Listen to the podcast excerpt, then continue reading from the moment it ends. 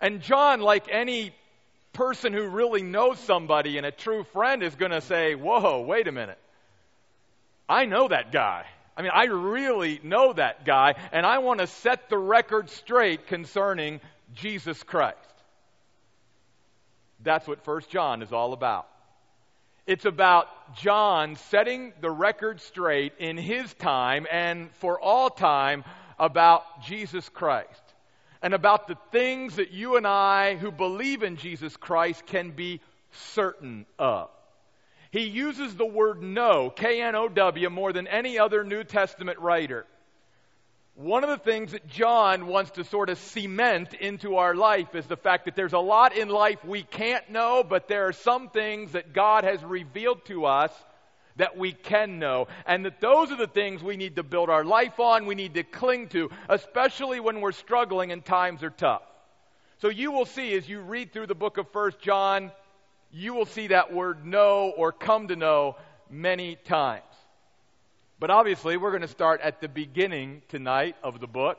We go verse by verse through the Bible. I think it's the best way to learn and study the Bible. I've been doing it now for 35 years as a Christian, 25 years as a pastor. And here's what I tell folks listen, studying the Bible is not glamorous. It's just sort of getting into it and, you know, getting dirty and getting down into it. In fact, that's one of the reasons why we call this Tuesday night Bible study the Mine. Because it's like miners who go down into the, into the mines and, and there's a lot of great treasure down there, a lot of great gems. But sometimes we got to put forth a little effort and get down and get dirty in order to unearth all of those gems and all of those treasures. And so there's nothing glamorous, if you will, about studying the Bible, but there's nothing that's going to I think, improve our walk with God, encourage us in our walk with God, help us to grow, help us to become all that God created us to be more than our relationship with the Bible. In fact, I've never met a growing, dynamic Christian who doesn't have a healthy relationship with the Bible. Never met anyone like that. So I just want to applaud and commend all of you who are here tonight. Because just by the mere fact you are here tonight says, I think, to God, to others, it's important for me. I, I, I, am not satisfied where I'm at in my walk with God and my understanding of the Bible. I want more. And God will so meet us when we have that kind of an attitude. In fact, we're going to see that tonight. What I'd like to do to begin tonight, though, is just read the first four verses of 1 John chapter 1. You can follow along in your Bible. I should have said this up front too, since we're starting a new semester. I use what's called the Net Bible, N E T.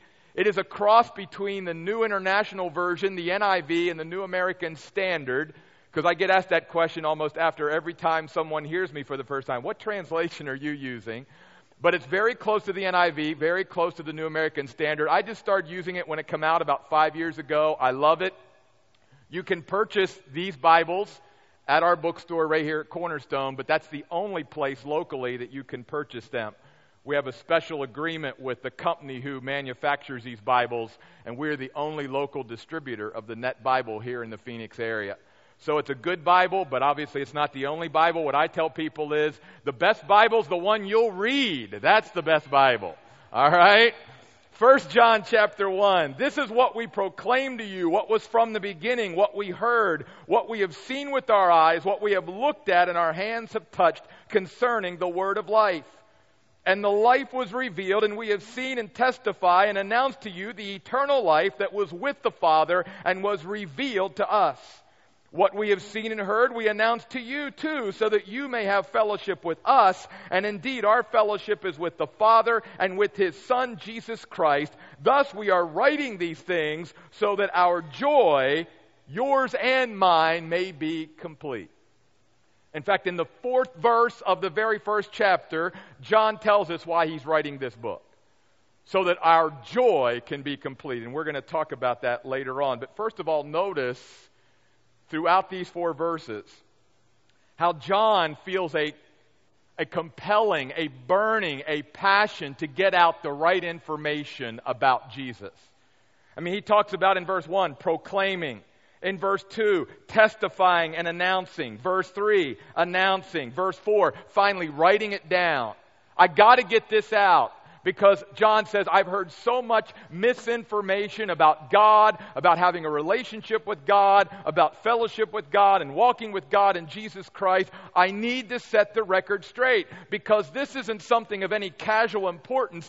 These are things of eternal importance. These are things that's going to affect human beings' destinies eternally and affect their whole life here on earth.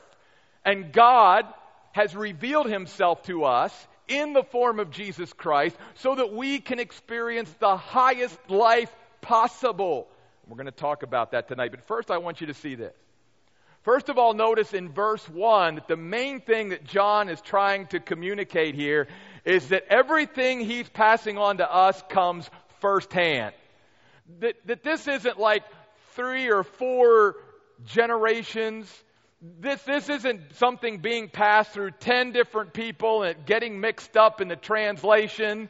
The old phone game where you send a message and after it gets like to 10 people, it's totally different than when it started out. No, John is saying, notice in verse 1, look, guys, I was there. I am a first hand witness to Jesus Christ, to who he is. Notice he says, I heard him. In fact, we heard him. I audibly heard the voice of God in Jesus Christ. We have seen him with our eyes. We have looked at him. Now you might say, well, what's the difference between seeing him and looking at him? A little bit of a nuance. In the Greek language, looking there, that second time he uses the word, he means a little bit more careful and close examination. In other words, it's not just seeing and then you know, moving my eyes onto something else. It's like, okay, I'm going to take some time to check this out. I'm going to sit back. I'm really going to examine. I'm really going to be careful about this. I'm really going to look more closely. I'm going to put Jesus Christ, if you will, under my microscope and check this man out and all of his claims. And I've seen his miracles and all of this. And so he's saying how up close and firsthand his witness is. Notice he even says, and our hands have touched. We touched God in Jesus Christ. So, what John is saying, I'm passing on to you, comes first hand eyewitness testimony. There is nothing more powerful than first hand eyewitness testimony many of the false teachers and false prophets that were going around in the first century spreading misinformation about Jesus Christ never even met Jesus Christ. They heard about him through family members and friends, and they formed their own opinions without ever checking him out and what he claimed and who he really was. And so John is making a very powerful statement right at the beginning. He's saying, Guys, if you want to know Jesus Christ, then listen to me because no one on earth was as close to Jesus Christ as I was. I was right there. I saw every miracle that Jesus Christ did after I was called to be a disciple. I heard the, the great sermons of Jesus. I, I saw how he lived every day. I can truly be a first-hand witness. But here's something very important I want to pass on to you all tonight to encourage you. I believe God wants all of us, as followers of Jesus Christ, even some 2,000 years after he left and went back to heaven, to also have a first hand experience.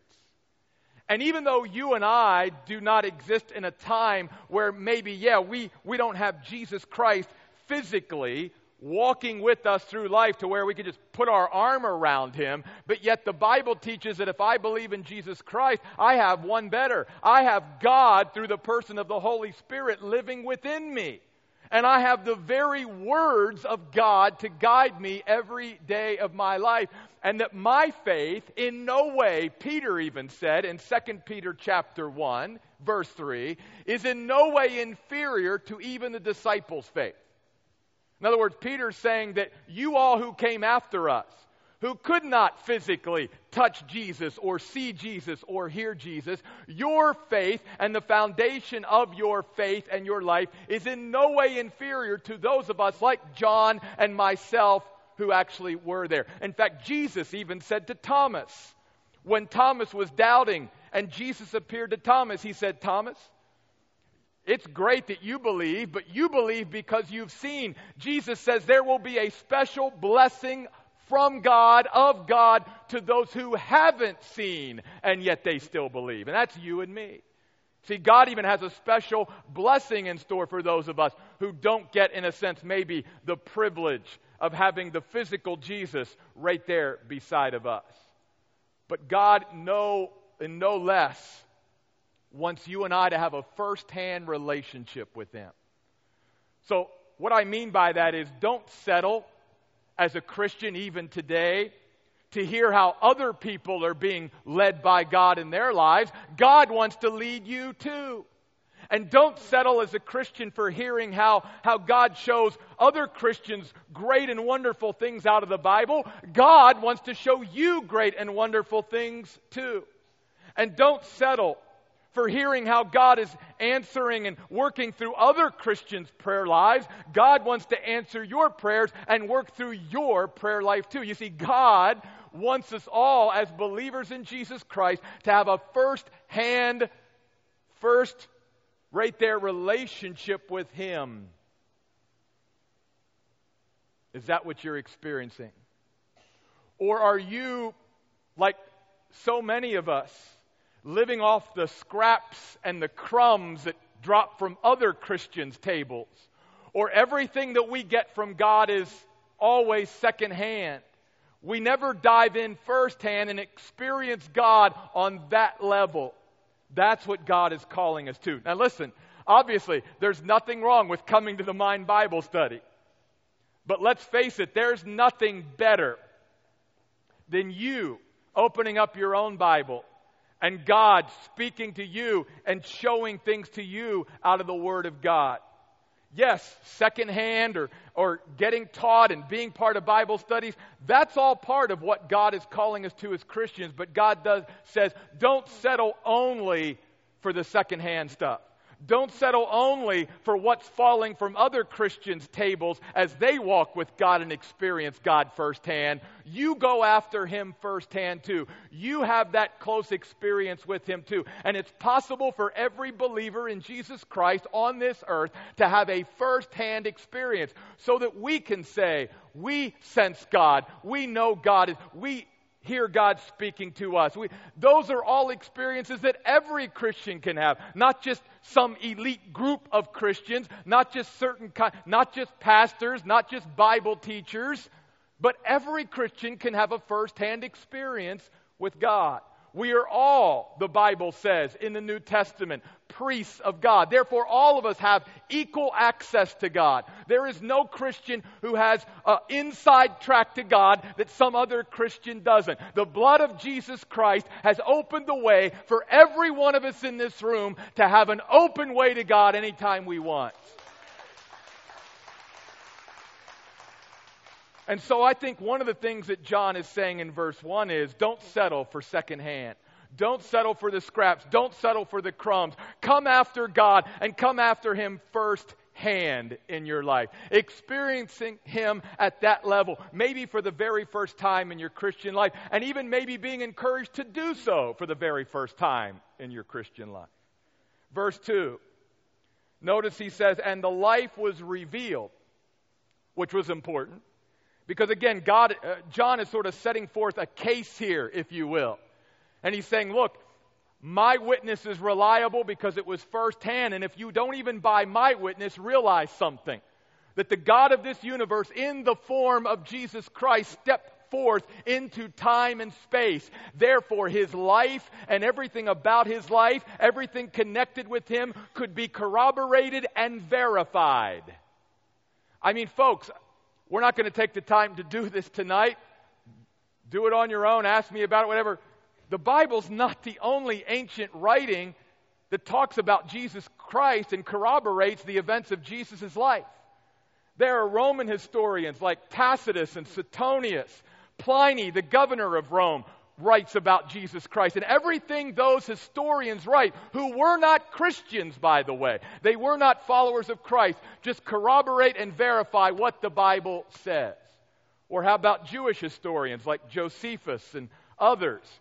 There's tons of ancient extra biblical literature out there that verify and corroborate what the Bible says. And, and I mean, even our own dating system and calendar system verifies that, yeah, there was a guy named Jesus Christ who stepped forth into time and space and he turned the world upside down because we are living now in the year 2009.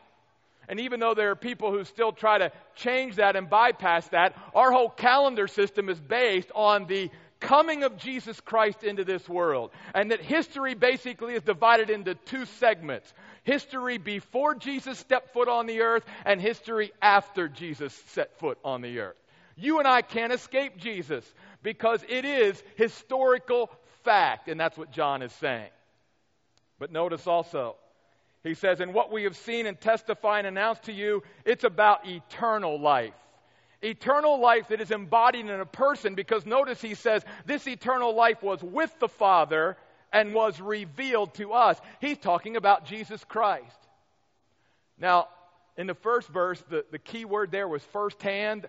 If, if I had to pick a key word in the second verse, it would be the word fulfilled or fulfillment. Because God sent Jesus Christ to this earth so that you and I, as human beings, could really understand and know what it's like to live a life that is fulfilled, to live a life of fulfillment, to, to experience life at a whole different level. It's not that people can't experience life without Jesus Christ, but what John is saying is the very best life. The, the very life that God intended for us to, is only found through a relationship with Jesus Christ. You see, there's two words for life in the Greek language. There's the word bios, where we get our word biology from, the study of life, which simply speaks about physical existence. My brain's functioning, my heart's beating, I'm alive. But we all know that there are people on this earth who are physically alive, but they're not alive. They're not experiencing life at its highest level. Jesus came and was revealed to us so that you and I could have life at a whole different level. That's why he said, I've come that they might have life and have it more abundantly. Abundant life. It is life on a higher plane. So the Greek word used here and throughout the New Testament to describe the life that you and I have with God is the Greek word zoe. Z O E. And that word speaks about the real essence of life, the kind of life that God wants every human being to experience, the kind of life that He created us to know. The problem is, many people don't ever get to know that kind of life because they're disconnected to the only one that can help them experience that life Jesus Christ. So tonight, let's be reminded that God not only wants us to have a first hand relationship with Him, but He wants us to experience what it really means to live. I mean, to be alive. And I think that when you and I are alive, it's what are we alive to? And God wants to come into our life and so take over our life that it really does give us a purpose for living. We begin to understand why we're here, Where'd we come from? What's our purpose? Where we're going? That kind of energy, that kind of knowledge, if you will, that kind of confidence. I don't know about you, but man, that's what gets me up in the morning and gets me going. That's what makes me hop out of bed even early in the morning because I, I, I'm excited about the prospects of the day of walking another day with my God and experiencing life on a whole other level. I can't wait to see what God has for me today. That's the kind of life God wants every believer in Jesus Christ to experience. And I want you, maybe for the very first time, even in your Christian life, to say, That's the kind of life I want. I'm going after that life this semester. I'm going after that life for the rest of this year. I really want to experience all that God has for me. And the rest of our study in 1 John is going to share with us how we do that. Verse 3 What we have seen and heard, we announce to you so that you may have fellowship with us. And indeed, our fellowship is with the Father and with his Son, Jesus Christ. Third main word. First word, first hand, verse 1. Second word, fulfilled or fulfillment, verse 2. Third word, fellowship, verse 3. Fellowship is a word that we use in church circles and around with each other a lot, let's come to an understanding of fellowship tonight. I grew up in church. That doesn't mean I was a Christian, I just grew up in church. So from the time I was a little child, I knew what fellowship was all about. It was about a bunch of food and people sitting around eating at church. That's what fellowship meant to me. People brought food, we ate till we were stuffed, we went home. That was fellowship. Fellowship, yeah, so they like that fellowship. fellowship, and we're going to see this, maybe not tonight, maybe next week. I know I'm getting a little ahead of myself, but I got to go there in order to understand a little bit about verse 3.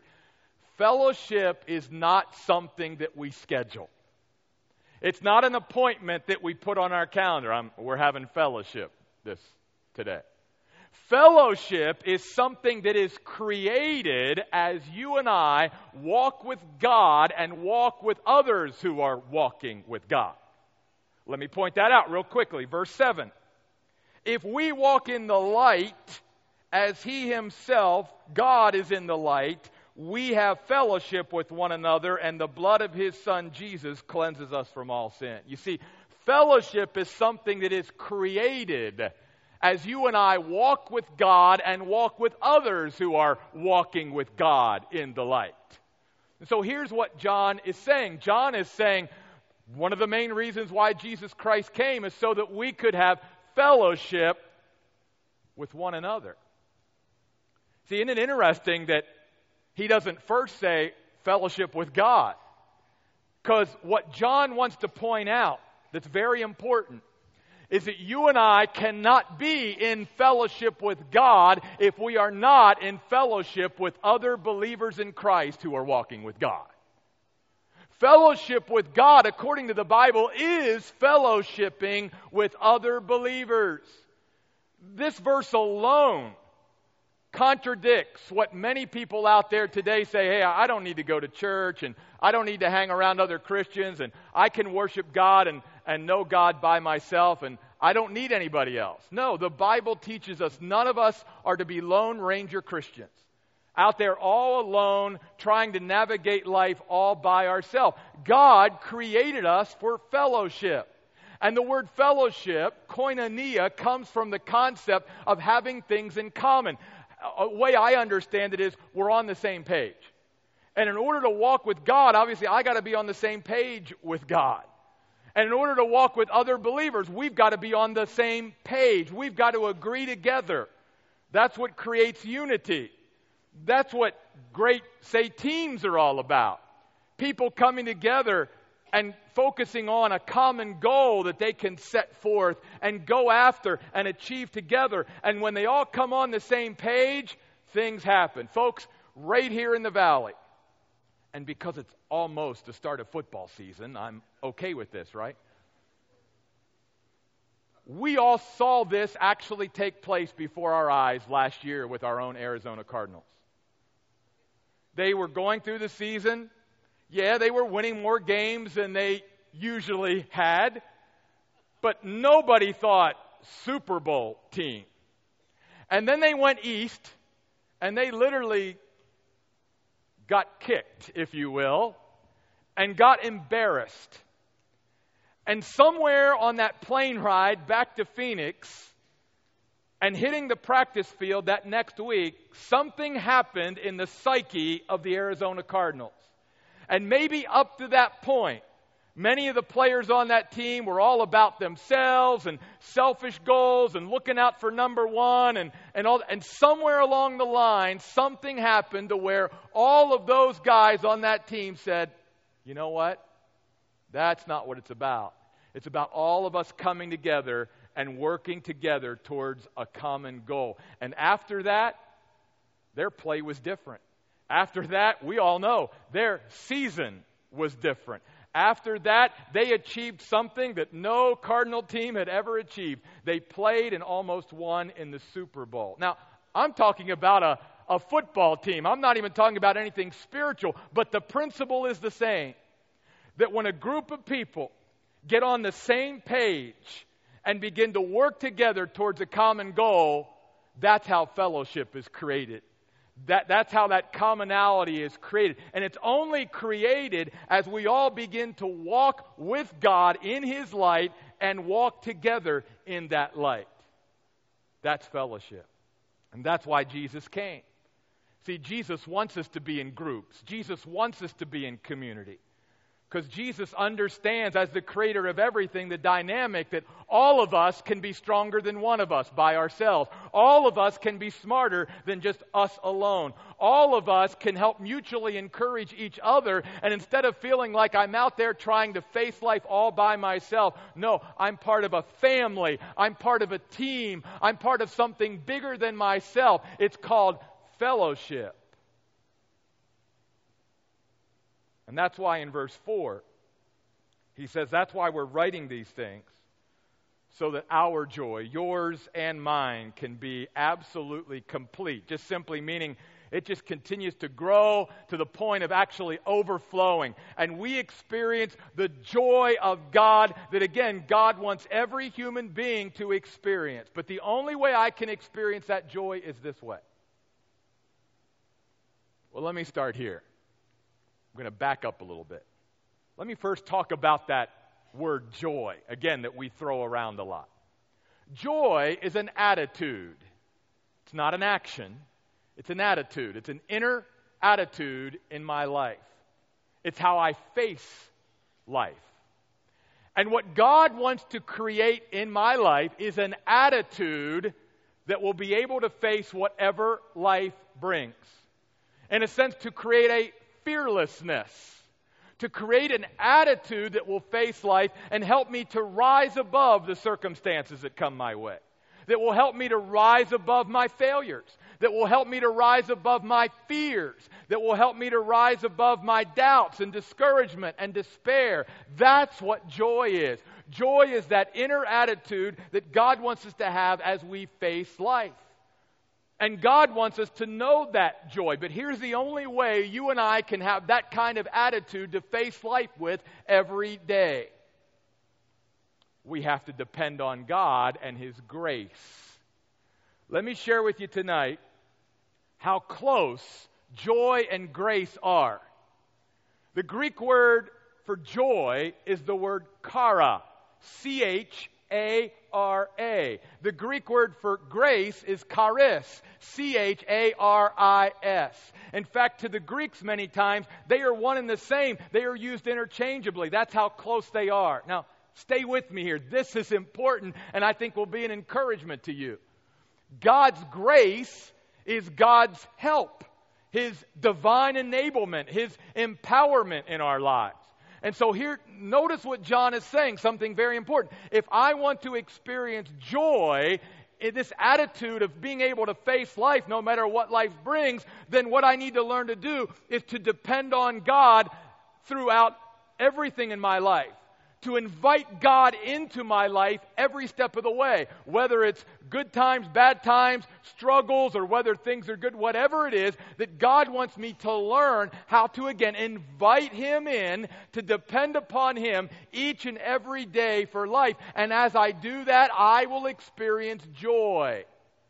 Because whether I'm going through good times, God is there. And God will even enrich the good times that are happening in my life and even make the good times better. Because again, it's not that those without Jesus Christ in their life can't live a good life. It's simply the Bible says if you and I want to experience life as it was really meant to be lived, life on the highest plane, the greatest life, the best life, that only comes through Jesus Christ. Other people can have a good life. They can even have a great life, but not the greatest life. That only comes through Jesus Christ. So as you and I learn to depend on God, His grace, to get me up, to face the day, to go through trials and tribulations and struggles and all of that, I will experience His joy. And here's how that's really manifested because we don't really think about it in the good times, but here's how we think about it in the bad times. If I'm facing a battle in my life, how do I have joy facing the battle? Because I know I'm not going to face that battle alone. That I'm facing that battle with God. God's right there. So it's going to be God and me facing that battle together. And that's why I can have joy. I can have that attitude of fearlessness and confidence because I know as I stand before that battlefield, I'm not going out there on that battlefield alone. The God of the universe is going with me. That's what gives me joy. That's why David could walk out to the battlefield and face the giant Goliath because he said, The battle's the Lord's. I'm not going out to fight this giant by myself. I'm depending on the Lord and his grace. Therefore, David was filled with joy. When Moses finally got it, after God had to convince him that he was going to send him back and help him to be the one to deliver God's people out of slavery in Egypt, he realized, you know, I can do this and I can even do it with joy because I know that when I go back to Egypt, I'm not doing this by myself. God is going with me. Oh, not only that, He's going to give me some helpers, some other human beings like Aaron who are in fellowship with God. Therefore, we are in fellowship with God. So I'm not going to face Pharaoh by myself. I'm not going to face the Red Sea by myself. I'm going to face them with God. The three Hebrew children and Daniel, Shadrach, Meshach, and Abednego. They were able to go into the fiery furnace because they didn't go into the furnace alone. There was a fourth person in that furnace with them. He was, I believe, God Himself, not just an angel. And God is sharing with us this is how we can have joy even in the midst of battles, obstacles, struggles, and trials in life. Not because the trial is fun in and of itself, I mean, Paul and Silas, when they were thrown in prison in the book of Acts, the Bible says when they were thrown in there, they started singing praises and started worshiping God. And they were filled with joy. And you and I go, how do they have that kind of attitude? They had that attitude because when they were locked up in that prison, when they were thrown in that prison, they knew that even in that dark, dank, damp prison, they weren't in there alone. God was with them, and the prayers of the saints were with them, and they were going to stand there as a group, and they were going to fight this together. That's what gives us joy. So, folks, don't miss this. God is, is asking John to write this to us so that we can have joy even during the toughest times of life. Because even in those times, we all need to acknowledge and remind ourselves and recognize something that as long as we keep depending on God to get us every step of the way, we are not taking one step apart from God. And think about this. How many of us as Christians, if we physically had Jesus Christ walking through the day with us, maybe putting his arm around us and going, okay, Jeff, let's go out the door. Come on, let's face the day this morning. What one of us, I don't, I'd be like, man, I'm ready to face anything. Jesus, he's, he's right here. Jesus is here with me. Bring it on, world. Jesus is standing here with me. Folks, again, we've got to remind ourselves we've got one better. The God of the universe, in the person of the Holy Spirit, is not just beside us, He's in us, and we can face anything with joy because of the help and the enablement and the support and the strength that God gives to us. That's why Nehemiah in Nehemiah chapter 8 verse 10 says, "The joy of the Lord and if you know it, say it. The joy of the Lord is my what? Strength. The joy of the Lord is my strength." And again, that verse might not seem logical if we don't understand the connection between what John is saying about joy and the connection between joy and grace and how all we have to do is learn to depend upon God and invite Him into our lives every step of the way. And when we do that, when the good times come, they're going to be even better because God and us are experiencing all this together. And when the bad times, when the tough times, when the struggles come, yeah, we can face those with joy too, because God will enable us to rise above those circumstances, knowing that I'm not facing what I'm facing on my own. God is standing with me. Folks, if you take nothing from tonight, take that, that as you walk out of this auditorium tonight, as you walk off that campus tonight, as you go home and get ready for Wednesday morning tomorrow, that whatever you have to face, whether you know about it or not for the rest of this week, you do not go alone. You do not walk alone. The God of the universe who loved you and I so much that he sent Jesus Christ to die on the cross for us, he goes with you, folks. That's how our joy can be complete.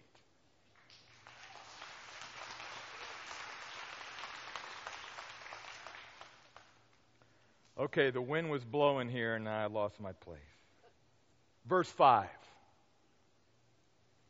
This is the gospel message we've heard from him and announced to you.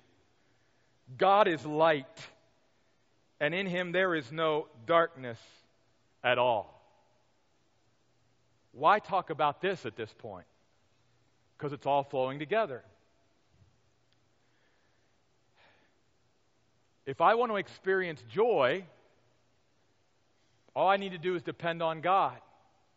And I want to be in fellowship with God. I, I, want to be on the same page with God. And when I'm on the same page with God, I'm going to experience that closeness. It's not that God ever walks away from us, but if we choose to walk out into the darkness or walk into the darkness, folks, it's the only other way I can say it God's not going to walk into the darkness with us. God doesn't come to the dark side when you and I do.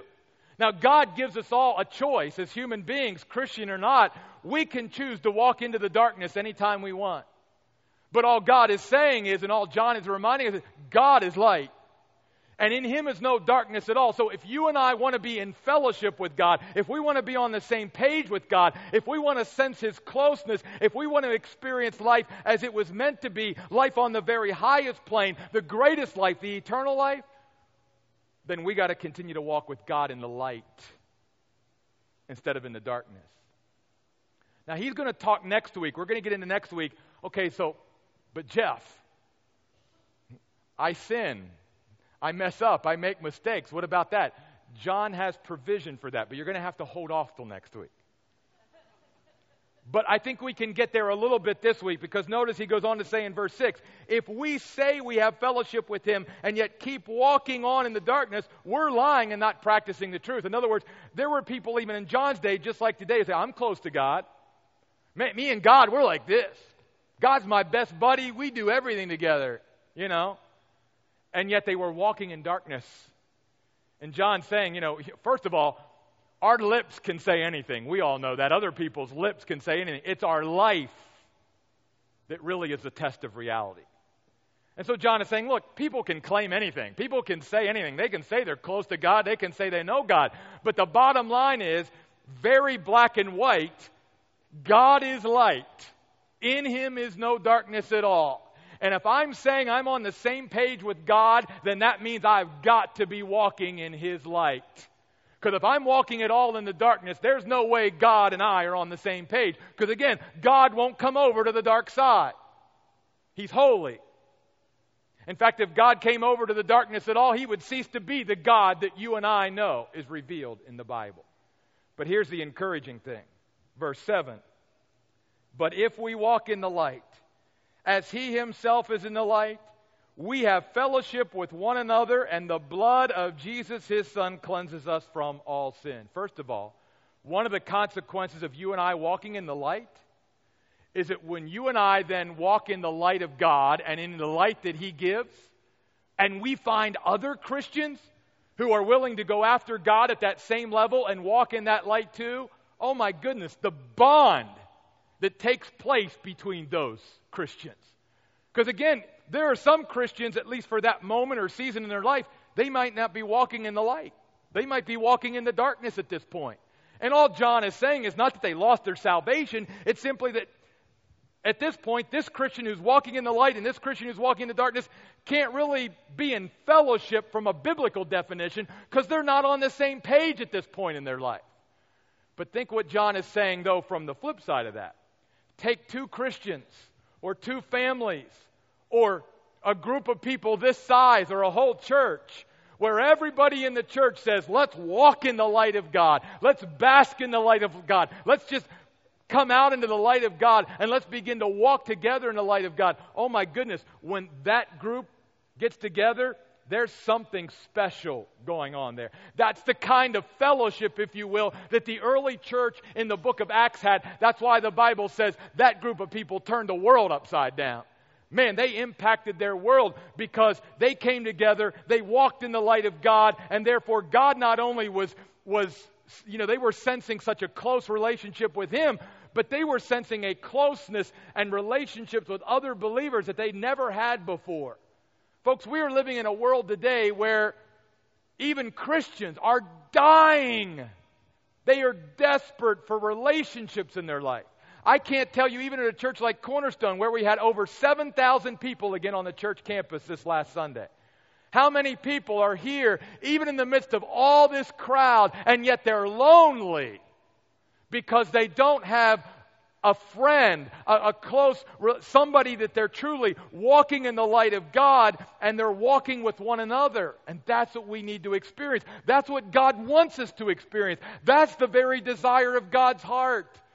That we would cement these wonderful relationships as all of us begin to walk in the light together and not only experience God on a whole different level, but experience what real relationships are supposed to be about.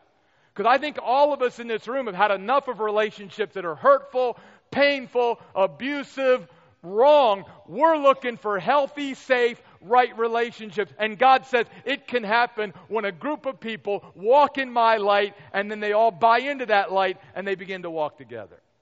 But notice something else very cool. John says in verse 7 Even if I do step into the darkness, as a Christian every once in a while that I need to come back to the light. Always. Because I need to remind myself every day, probably, what the end of verse 7 says. That the blood of Jesus Christ was so powerful, is so powerful. What can wash away our sin? Nothing but the blood of Jesus. And that the blood of Jesus Christ is so powerful that it can purify and cleanse us from 70% of our sin? 80% of our sin? No, my Bible says all of my sin. I don't know about you, but that's a hallelujah moment for me. All, and I just tell people as far as studying the Bible, one of the first rules of interpreting the Bible is all means all, and that's all all means. But see, here's the rub in our head, we know that. We, we know that that's the whole reason why Jesus went up to the cross to shed his blood and die for us, because his blood can cleanse us and purify us from all sin. Yet it is our propensity as a human being to hide in the dark when we've done something wrong. We rationalize, we make excuses, we hide. And listen, this goes back, way back to our very first ancestors. Go all the way back to the book of Genesis. When Adam and Eve sinned, what did they do? They hid from God. Instead of coming out into his light and just saying, God, we messed up, they hid. And they tried to provide covering for themselves through sewing fig leaves together. And God said, Sorry, that provision won't work. But I can make a provision that will work. And God handed them skins of animals which even all the way back in the book of Genesis was a foreshadowing that it was without the shedding of blood, there would be no taking away of sin. And that's why all the animal sacrifices in the Old Testament, it pointed to the fact of what depth and, and how important it was that someone be willing to give up their life to deal with sin. And ultimately, the Lamb of God who could take away all the sin of the world came to this earth 2,000 years ago so that our sin could be properly and forever put away and dealt with. But here's the problem you and I sin, and we run into the dark even further. It's like we, we took a step in the dark, we made a mistake, and instead of coming back to the light and just letting God's light expose us, we don't want to be exposed. Even though, again, in our heads, we know God knows everything about us. God sees everything we do. God even knows our thoughts, even more than anything else. God knows us inside and out. But somehow I think we deceive ourselves into thinking, I can hide from everybody else, and I think I can hide this from God. And so we take even a further step into the darkness instead of coming into His light. And the, the great message tonight of the scriptures here in 1 John is this God is saying, Look, even if you did sin, even if you did fall, even if you did fail, Jeff, Come into the light because if you're willing to come into the light, then I can deal with it and I can make provision and I can put your life back together and I can take all those broken pieces of your life that you've done to yourself and we can work with that. But I can't work with it, Jeff, as long as you stay in the darkness. You got to come to me and come to the light. Come just as you are. Give me your life, Jeff, in all your brokenness, in all your anxiety, and everything you struggle with, Jeff. Don't hide it from me any longer. Come to the light and let me, the Lord Jesus, transform your life, heal your life, deliver you from everything. Don't keep going into the dark, Jeff. Come into the light and let God finally and forever heal you, Jeff.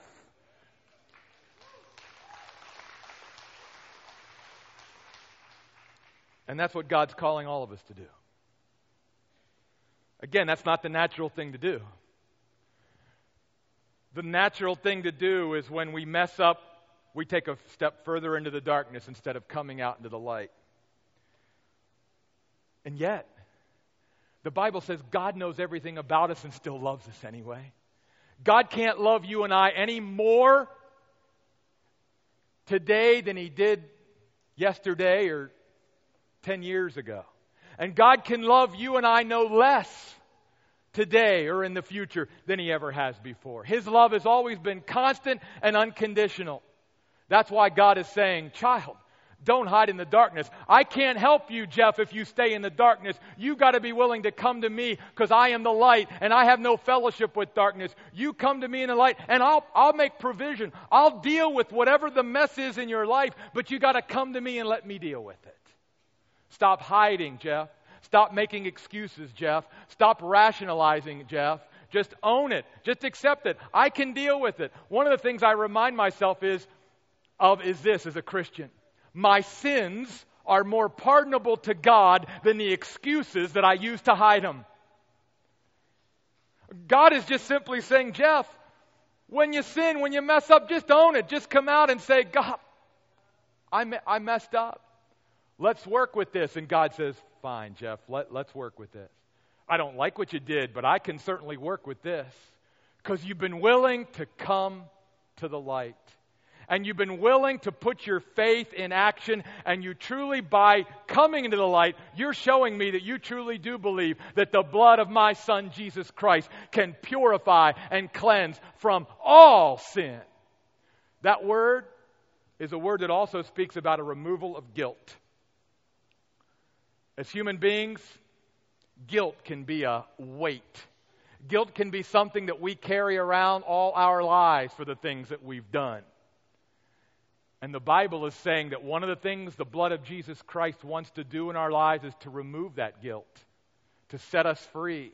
In fact, the blood of Jesus Christ is able to remove any impediment, any obstacle to having a face to face fellowship on the same page relationship with God.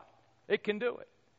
E- even if we've walked away from God into the darkness, I mean, even if we were the one human being that, that went into the darkness further than any other human being ever went into the darkness away from God. That there is no human being that's ever went so far into the darkness that the light that God is could not deliver, could not rescue, could not bring out of the light, forgive, and make whole. And if God could do that with the worst, God can do it with anyone. God wants to do it with you. Won't you come to the light? Begin to experience God in a whole new way. Begin to experience God firsthand. Don't settle for always the secondhand scraps from other Christians and whatnot. God wants you and Him to be there. God wants you to experience life at its fullest, fulfillment. I mean, life like you and I've never experienced it before. He wants us to be in fellowship with Him and with other people who are walking in the light with us. And God wants us to do all this so that we can also experience joy. I mean, real joy. The kind of joy that's connected with grace, that is going to be willing to have an attitude where we get up every day and it doesn't matter what we're dealing with at the time or what life throws our way. We know that whatever we are going to step out and face, the God of the universe is going to be right there with me, in me, around me, surrounding me, and we're going to go through this together, and there is nothing that you and God cannot get through together. If God is for you, the Bible says, then who can stand against you? And you and I need to leave here with this kind of assurance, with this kind of knowledge, with this kind of confidence, and keep living on it and depending on it in the days ahead. Yeah, we're living in tough days. But God says, I can make you tougher, I can make you stronger, because the joy of the Lord is our strength. And none of us are going to face anything in life alone. God says, I go with you, my child. Folks, we're just getting started. I hope you'll come back next week because we've got a wonderful semester to dive into this wonderful book of First John. Let's close in prayer. God, thank you so much for impacting John's life in such a way that John was compelled and moved to share it with us. God, may we have such a walk with you and experience you at such a level that we can't hold it in, that we can't keep it to ourselves, but that we want to share the kind of life that we are experiencing with others. Others who are in the darkness of hopelessness, the darkness of sin, the darkness of despair, the darkness of loneliness. And Lord, we have the words of life and light, and you are calling people out of the darkness into your marvelous light. God, may we be that light as well. God, do something special this semester in the mine on Tuesday nights. Cement hearts this semester here. And maybe even begin to build an army of people here on Tuesday night, God, that will take new ground for you in the world in which we live. We ask this in Jesus' name.